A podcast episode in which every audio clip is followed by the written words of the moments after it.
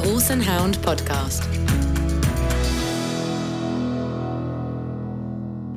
And welcome back to the Horse and Hound Badminton Daily podcast, which is supported by Bailey's Performance Balancer. I'm Gemma Redrup, and today I'm joined by three of my Horse and Hound colleagues: Pippa Roome, Martha Terry, and Lucy Elder. Hi. So, hi there. Hi, Gemma. Just about to say, I'm sorry if there's any background noise. We are recording in the middle of Badminton still, where we where we are. Um, anyway, today we had day two of dressage here at Badminton, and we've got a new leader, but otherwise the top few remain pretty unchanged. Now, the person that has gone into the lead is Laura Collett on London 52, and they posted a very impressive score of 21. Lucy, I'll, I'll start with you. What, what, what did you make of, of Laura's test and, and, and what she said afterwards? It was a beautiful test. I mean, to score a 21 at a five star, it is going to be something pretty special, and that's what they delivered there today. She said afterwards that he really rose to the occasion, and she was actually very emotional afterwards. I, uh, she came to chat to the mix, in the mix zone, and I caught some video with her as well and she was saying how he is her he really is her horse of a lifetime. Looking at the marks as well as you said that's the uh, 21 for the overall mark but there were 10s for her extended trot and her medium canter and equiratings have crunched some of the statistics as they have been doing all week and they say that it is the best test by a woman at badminton and it is also up in the top five of all time badminton dressage scores. So that again puts it into context of not just the strength of the field but but in terms of badminton history as well. It's pretty amazing, and I think we can hear from Laura now. He's a phenomenal horse, and you know it's an absolute pleasure to ride a horse like that um, in, an arena like that. You know, so often you come here and they shrink on you, and um, you know suck, suck back because of the pressure, and he rose to the occasion, and you know it was it was a very nice feeling. So this means that yesterday's overnight leader, the first day of dressage overnight leader, Tom McEwen um, and Toledo Cursa have moved down to second on their 23.4 score. Um, and Kitty King has also obviously therefore dropped down one place to third place on Vendredi Biats. There were some key contenders that went today that I think a lot of us were really looking forward to seeing. One of those was Oliver Townend and Ballaghmor Class, who are, are, previous winners at this level, and obviously Oliver uh, was won team gold with him at the Tokyo Olympics last year. They scored 25.9, which has put them into eighth place. And Oliver, I will say that he was very disappointed with his mark, not with the horse, but with his mark after his test. Pippa, I'm going to come to you now to discuss Ros Canter because she had a, a, good time today on Lordship's Graffalo, her, sec- her second ride at, at Badminton this year. What can you tell us about that? Yep, Ros scored 26 and sits in 10th with Lordship's Graffalo. He is a young horse who's just coming up to the five star level. This is his first five star, having been second at two four star longs last year. Um, so, a really exciting one to see. I think he looks a bit like an overgrown Exmoor pony. He's got that mealy nose on him, and he looked very compliant in the arena today, but he is is his own character. And um, Ros said he can be lazy, he can be hot. It's very much just Walter's way. It's not really got anything to do with uh, with where he is. And she was trying to quieten everybody down as she was going into the arena because there was a lot of applause for the rider before. But she said it really wasn't necessary. He didn't bat an eyelid. He was fine with it. He was a little green in some of his flying changes, yeah. but I think he's a very exciting one, and um, I was going to say he's Ros's next team horse. I think we know that it's not a secret. He was direct reserve horse for the Europeans last year for her. So good result today, and looking forward to seeing him out in the cross country tomorrow and seeing how he takes on his first five star. And now we're going to hear from Ros Canter. Yeah, I was over the moon with Lordship's Graffalo. He's, you know, he's only rising 10, so I really didn't know what to expect today. But um, he's produced the best work he's done all week in the arena, so I couldn't be more delighted. And Lucy, we, we, you also had a close eye on Pippa Funnell's t- test, her, sec- also her second ride, uh, which was on MGH Grafton Street, who's her her Burghley winner, actually, her reigning Burghley winner. What what can you tell us about that? Yeah, she was very pleased with him. She told me afterwards that he's not the biggest of movers, but he tried very hard. So she was she was really pleased, and she's very much in touching distance. She's got two horses on very good scores ahead of the jumping phases. MGH Grafton Street, as you said, then is provisionally in 11th, going into cross country on a score of 26.1, which really isn't very far behind the absolute business end of the leaderboard. And she has her other ride, which she was on yesterday, Billy Walk On, who's on a score of 28.5 and is in provisional joint 16th place. So really is really close up at the top there. And it's a nice place to be with two horses going into cross country day. And talking of the ride those riders' first horses yesterday on the first day of dressage Thursday, is worth pointing out that Ros also has All Star B right up there, still in twelfth. So they're Yeah. both riders who have got two horses well in the mix, as is Oliver Townend. Yeah, for sure. And now we're going to hear from Pippa Funnell. He's not the biggest, most impressive mover, and he's not built to be sort of a big, long neck in front of you. Um, but he behaved really well, and, and yeah, I was, I was thrilled with how his brain was, and he tried hard.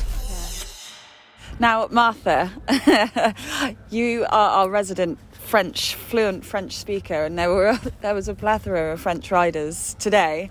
Um, so I want to ask you about the highest place of those, which, excuse my pronunciation if it's wrong, Gireg Le Croix. Is Very that right? good, very Yeah? what can you What can you tell us about his test? And um, and he's 14th uh, on 26.7. What What can you sort of tell us about what he said afterwards? Yeah, I was I was really excited to see the French. He was he was the first one of quite a strong contingent. I think they brought nine riders here, which we haven't seen the French for quite a long time. So um, that was exciting. And then he duly performed a 26.7 test, and I thought well, we might be seeing some more. But actually, he was the, the leader of the French. And Gireg was riding a lovely bay first time at Badminton, Aisprit de la Loge. He, he actually he had just one small mistake in the rein back, but otherwise it was it was really impressive. It was smart, it was consistent. The horse looked relaxed, and he, he said the horse was actually has been quite tense all week, and so he did quite a lot of lunging, um, and it all paid off, and, and they did brilliantly. It'll be really interesting to see how he goes tomorrow because they they've got some slightly mixed results. They're Okay. kind of winners or losers. It was a real smart looking horse, though, and uh, yeah, it'd be Yeah, he was interesting dead to see. it would be interesting to see how they go. I'm just going to scoop up a couple of the um, other combinations that we were looking forward to seeing today, and the first of those uh, was Bubby Upton, who has been pretty well documented, has been trying to juggle finish literally completing her university degree while she's here. I think she stayed up till quite late last night writing her dissertation in the lorry, and um, she said she was a mixture of happy and disappointed with Cola. They posted a score of 30.4 to leave them in 24th going into the cross country phase. She was happy because she was pleased with how the horse coped in the atmosphere, but she was sort of disappointed because she anticipated that he perhaps might might react to the crowd. Um, so she added an extra five minutes onto her warm up time, which in the end she didn't need. So she said he would, and then ended up a little bit flat. But overall, she she was pretty happy, and I think fair play to her for trying to juggle all of those things and come to your first badminton. And then the other combination I want to mention is New Zealand's Tim Price and the now 19 year old Ring- Ringwood Skyboy. So they scored 29.1 and are in 19th. And I believe if this horse starts cross country tomorrow, he will set a new record for the horse to have started at the most five star. Most five star cross countries ever, and it will be his 18th start around the cross country. So that's pretty impressive stuff. We'll be back after this very short break.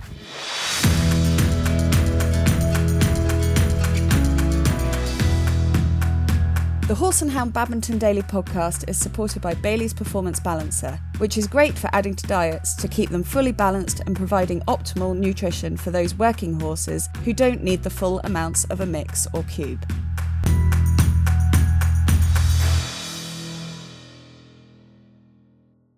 So, what do our riders make of the cross country course? First up, we're going to hear from Piggy March. Um, yes, I had a look at the course and it's a really good track. Got a bit of everything and it's brave, it's bold, it's quite intense, it's a long way, it's everything a five star track. Am I looking forward to it? No. but I'm on I'm on a five star horse and I know I'm on a five star horse and she is um, she's got a big heart and you know if she's on her day and she feels happy then she'll give it a really good go and so that's what you want from your teammate but um, it's a good track. And now we'll hear from Oliver Townend. Yeah, very serious and very intense. It'll it'll be very easy to get slow because of all the angles and the sizes of the angles. Um, but at the same time, you know, it's what we expect. It's a true five star. I think if you get two minutes from home and you've got running left, you'll get home. But there's a lot to do before that point. Next, we'll hear from Nicola Wilson. Yeah, I'm really looking forward to riding the course on Saturday. Uh, there's lots of questions right from the very beginning all the way to the very end, and the middle section is going to be really intense, not only physically for the horses but also mentally. Um, so I've got our two horses as fit as we can possibly get them, and we'll just have to wait and see how they cope with their first five star. But really looking forward to um, to, to, to Saturday and seeing how we come on. And here's William Fox Pitt's thoughts. I walked around the course, yes. Um, it's looking good, it's looking big, lots to attack. Um, lots of turning early on, so I hope the, the brakes are working. Um, and then big section in the middle, and um, hopefully energy to gallop home. But yeah, a lot of jump out there, lots of questions. Finally, here's what Ros Canter thinks of this year's Badminton cross country course. Yeah, I think it's a fantastic course. Um, really forward, obvious for the horses if we get our lines right. Um, lots of galloping stretches. Um, so I think if the horses enjoy the badminton experience. They like big fences. I think it's a lovely track to ride, yeah. So that was really interesting to hear those riders' thoughts on the track this year. And I'm going to come round and ask each of you to pick a key fence that you think might cause potentially cause some problems. Pippa, I'll, I'll start with you if that's all right. Yeah, a fence that caught my eye when I was walking the course, it hasn't had a lot of press, but is the LeMieux Leap at fence 18 ABC. It's not a fence that's had a lot of press, but I do think it's an interesting one. It's essentially a hedge, then a run down to an open ditch, and on over a sort of bank to a skinny. Um, two things about it. The first is that Obviously, horses jump open ditches all through the levels, but I was really surprised that Jonelle Price had a problem at a similar, actually very different fence, but it involved an open ditch at Kentucky last week, and she said that she knew it was going to be a problem that her horse doesn't like open ditches. And I found it amazing that a horse can get to five star and have a problem at open ditches, and maybe we don't see as many of them up the levels as, as we should or as are needed to prepare horses for this level. So I wonder if there might be any horses with similar problems. The other thing about it is the way the skinny off the bank comes up you're sort of going to have to take off for the skinny halfway down the bank when you're on a level with the top of the skinny. And that fence has been jumped before at badminton off a different bank and it is quite unpredictable in terms of how the horse reads the bank reads the skinny and reads that slightly unusual question of being asked to take off halfway down a bank and aim for a fence which is at the same height as its feet. Um, it's difficult to describe that but if you're uh, if you're here as a member of the public and you're standing outside the rails getting a side view of the fence, you will know exactly what I mean because that's the view I had. And yeah, it's just a bit of an unpredictable one, and I'm interested to see how it jumps. Yeah, when I walked it, I was like, oh, about the massive open ditch, which usually you'd see a rail on top of that and it'd be a chicane. And then, oh, again at the at the final element. So, like you say, it will be really interesting. Martha, I'll come to you next. Which is your fence that you're you're going to pick out? I think the whole course is is really um, quite scary and big and bold. Um, and I've actually picked the smallest fence on the whole track, which is 60 centimetres high, apparently, according to um, Andrew Hoy, who did our course walk um, in the magazine. Um, it's it's called the Broken Bridge, and it's basically yeah, it's a 60 centimetre couple of logs and then you drop down I don't know how far but many many feet. It's a really really big drop and it's quite a flat landing. Um, I imagine it's the kind of fence that a horse will jump once and not again uh, hopefully all the horses will jump it once. So it's kind of old fashioned I feel it's the yeah. sort of thing we used to do on a very tiny scale at Pony Club yeah. it's a real rider frightener be yeah I think the pictures from that fence will be quite spectacular. Exactly. Um, and Lucy, how about yourself? I'm going to pick the crossings of the Vicarage Ditch. So you actually cross this ditch three times this year in that really intense section of the course, which kind of, for me, looking at it, starts at the Ford Broken Bridge and comes all the way back round to the to the Lightsource BP solar farm. That chunk there, uh, but particularly the Rolex rails and the Holland Cooper Vicarage V uh, which are the second and third times that riders will cross that ditch, and they cross it in quite quick succession in those two occasions. Those are really big rails on a really big open ditch on a really big angle, and again, they're rider frighteners. And if the horses read them right, I'm sure the feeling that you'll get jumping those is going to be immense. But for me, yeah, those are going to be worth watching. How about you, Gemma? I'm going to choose a fence that's come before all of yours choice, and that is the good old Badminton Lake. Um, purely because so horses will jump a big, a very decent log in with a bit of brush on top of it, and then um, a few strides to a skinny brush narrow in the middle of the water, and then up a bit of a, a lip to another skinny narrow brush. And I think it will be. I've chosen that because horses over the past couple of years haven't seen enormous crowds, and it will be really interesting to see they'll obviously get going in the course, and as we all know, there'll be thousands of people around the lake tomorrow, and whether you know, I think the fences on their own, or maybe a smaller event, wouldn't cause so much of a problem. But for me, it would just be interesting to see how much attention the riders have got from their horses um, when they get to, to that fence at that early stage of the course.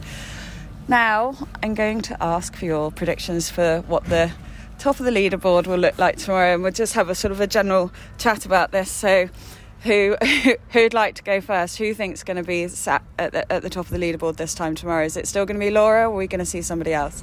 God, it's such a hard one, isn't it, Gemma? Because, you know, there are bound to be some people in the top 10 who have time faults or who have a problem, but you look down that list and they are, you know, most of them real top competitors. There are so much experience. I just want to, uh, I will come back to my prediction at the top, but I just wanted to pick out Amanda Pottinger, who's lying eighth, who I don't think we've talked much about, but she's probably the most inexperienced mm. rider in the top 10. She's got a lot of experience down in New Zealand and Australia and has ridden at the five star level at Adelaide, but you know, hitting the big time here at Badminton. New Zealand rider, his mother, Tinks Pottinger, was placed here in 1988. So she certainly got some good advice there, you know, yeah. and good heritage, well yeah. bred for eventing. But um, I can't really predict how she might go. But looking at the very top, Laura, Tom, Kitty in those top three spots, I think it's. I think it's go or bust. I don't think I, any of them are going to have five well, they might have five time faults. If everyone has, you know, five time faults is the fastest, but if the time is gettable, I think they'll get it. But there's the possibility for something to go wrong, a run out, a fall. But I wouldn't be surprised to see those three still sitting there at the top at the end of tomorrow. And is everybody else sort of in agreement, or have you got any, anything else that you'd like to mention? I think 11 minutes 44 is the optimum time tomorrow that is that's a long course. Yeah. And as Pippa said, looking at the top end of that leaderboard, they are very experienced combinations, uh, very strong combinations across all three phases. So I wouldn't be surprised if we are looking at a very similar picture tomorrow. But I don't think we can discount just how influential a 11 minute 44 course yeah. is going to be. Yeah. I agree. I agree with you. And then you sort of look at I mean, Vanir Knip, Kamira, and Piggy March are the reigning champions, and that horse is on it. You know, she's fast and she's she's brave. So, sort of looking looking at her, and then there's also Swallow Springs, who's just a uh, no, they're actually on equal scores in, in sixth, and he, again, he's a fast and brave horse. So. I guess we'll see. I think you shouldn't. We shouldn't underestimate how much. You know how he's done the, the jumps kind of on little mounds, yeah. and I think that's going to take masses out of them. They're always having to jump up a slope yeah. or down a slope yeah. or and, and turn and kind of be brave off a turn. And I think Oliver Townend is going to be furious with his placings and he's going to absolutely go for it. He's going to go so fast. And yeah, I think he's going to finish two horses on their dressage score or t- at the end of tomorrow that's something that Hector Payne, one of the first timers we spoke to yesterday, picked out about all the fences being on that slightly rising ground. And that he really, you know, Eric Winter really has used the undulations here at Badminton, which we traditionally think of as a flat course, but it's not all that flat, and there is certainly some terrain coming home at the end as well. And I think your seconds can drift away in that last up that last hill coming into the arena. So, yeah, there's the strong possibility for some faults there. We haven't really mentioned Molly Summerland and Tamie Smith, um, sitting fourth and fifth. They're both riders who are less experienced than a lot of the others in the top 10. Molly has, I think, gone clear inside the time on her two four star, five star runs with this horse at um, Luhmühlen, where she won, and Pau the year before. So, she is a gritty kid, it has to be said. Um, yeah, I, hard to say what'll happen, but I wouldn't rule out her going clear inside the time. I also wouldn't rule out a problem. They are inexperienced. Tamie is a pretty seasoned competitor, but again doesn't have masses of five star mileage. Um, this horse went very well at Kentucky last year and basically lost a win and an Olympic place um, by breaking a frangible. Um, Tamie says she's learnt a lot from that and would ride that sort of fence differently in the future. Um, so I'll be interested to see how, how that pans out. Yeah, I mean, it will be the whole the whole day is going to be interesting and one that I can't wait to watch. And there is just five penalties separating the top ten so it really is sort of all to play for. Anyway, thank you guys very much for joining me, and we hope that you at home will all join us again tomorrow. And thanks once again to Bailey's Performance Balancer, who is supporting the Horse and Hound Badminton Daily podcast.